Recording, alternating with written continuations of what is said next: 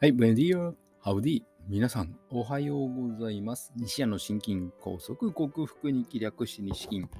この173回目の朝でございます。今日も群馬県、今日もじゃないですね、昨日は晴れてたんですけども、今日は昨日の晩から降り続いている雨がまだまだ降っており、朝で止むという予報なんですけども、結構な雨が降っている群馬県です。そうですね、関東が梅雨入りしたようだというふうなニュースを昨日仕事中に耳に挟みましたので、もう梅雨なんでしょうけども、さて、まあ、恵みの雨というのか、作物のための雨というのか、うん。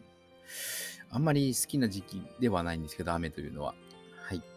でも、仕方がないですかね。昨日は体操教室を行いまして、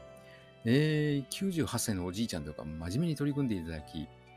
ね、他のおばあちゃんもあ左肩が上がるようになったとか、えーと、瞬時にその効果を体感していただきですね、好評を得たので、調子に乗って2回目も頑張りたいと思いますが、えー話の内容、体は繋がっているから、バカにしてんのかこの野郎っていうおばあちゃんがいて、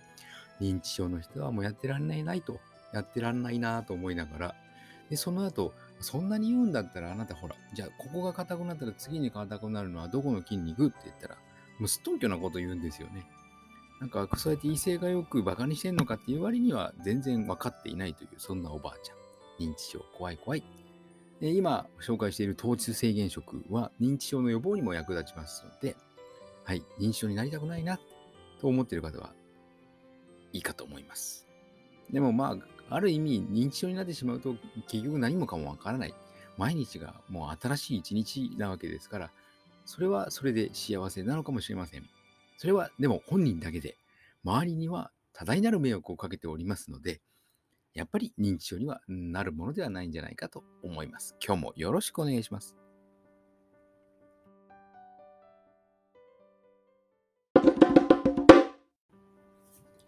はい。はい、失礼しました。改めましておはようございます。えー健康運動指導士、理学療法士、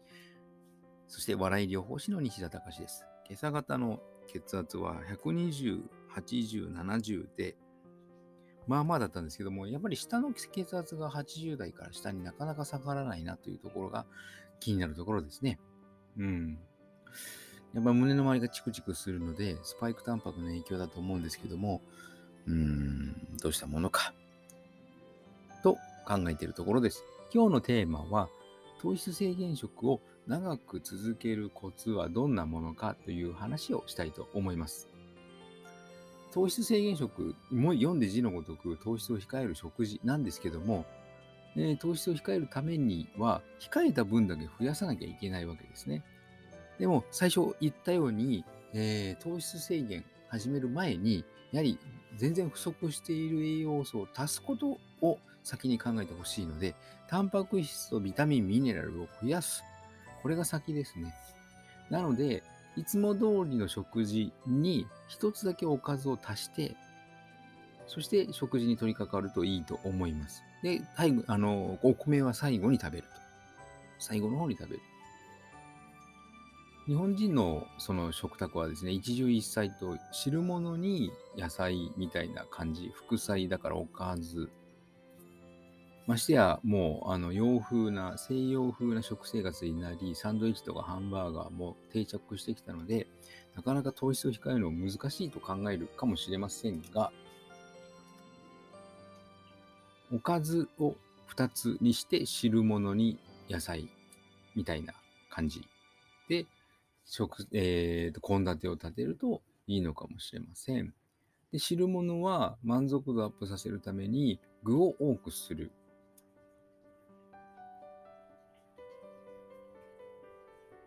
で、えーと、メインのおかずにも、は肉類とか魚類を多くして、副菜に豆腐とか厚揚げとか大豆製品のものを入れて、かさ増しのためにキノコ類、海藻類、葉物野菜を入れるような感じにするといいのではないかと思います。キノコ類は食物繊維ですし、海藻類はミネラル類だし。で、あの大豆類はやっぱ大豆タンパクなので、タンパク質には違いないですが、吸収率が悪いので、魚肉をメインとして、で肉は高いよという方は卵をうまく使い、で豚肉、鶏肉だと比較的安いので、女性は豚肉、男性は鶏肉が推奨されますから、それらを主に味付けを別なようにして、味付けの時も砂糖をいっぱい使うと糖質取ってしまいますので、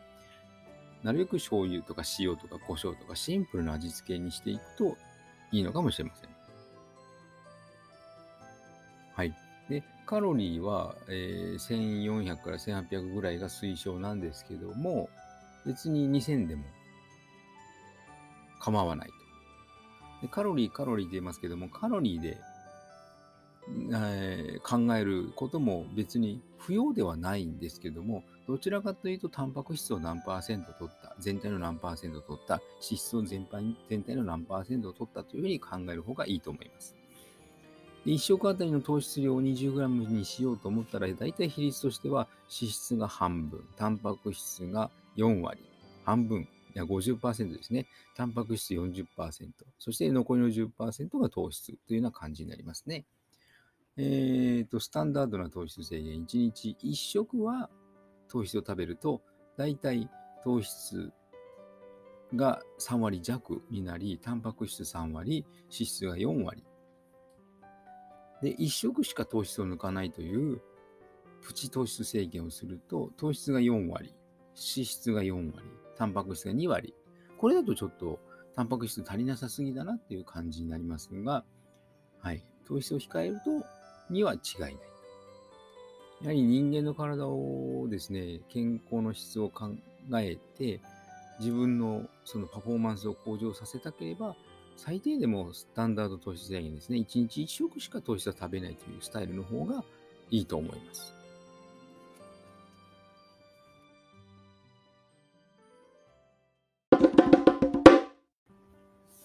はい、お送りしてきました西安の心筋梗塞克服に略して西筋は、健常者や子どもたちに運動パフォーマンスの向上と健康の質上げ、健康促進を栄養指導と運動指導の両面からサポートする健康運動指導士。心身に障害を負ってしまった方々にリハビリテーションを施す理学療法士。そして癒しの環境を提供し、安心安全なほっこりした笑いを引き出して、笑いを平和をもたらす笑い療法士として活動する私、西田隆が、コロナワクチン接種を多数回、しかも最近の2価オミクロンワクチンを接種している方々に取り囲まれて、取り囲まれるって表現良くないな。囲まれて仕事をしているという、そういった職場環境によってもたらされた心筋梗塞のような、狭心症のような症状、シェディング被害と呼ばれるその症状を医学技術である薬とか手術で何とかするのではなく、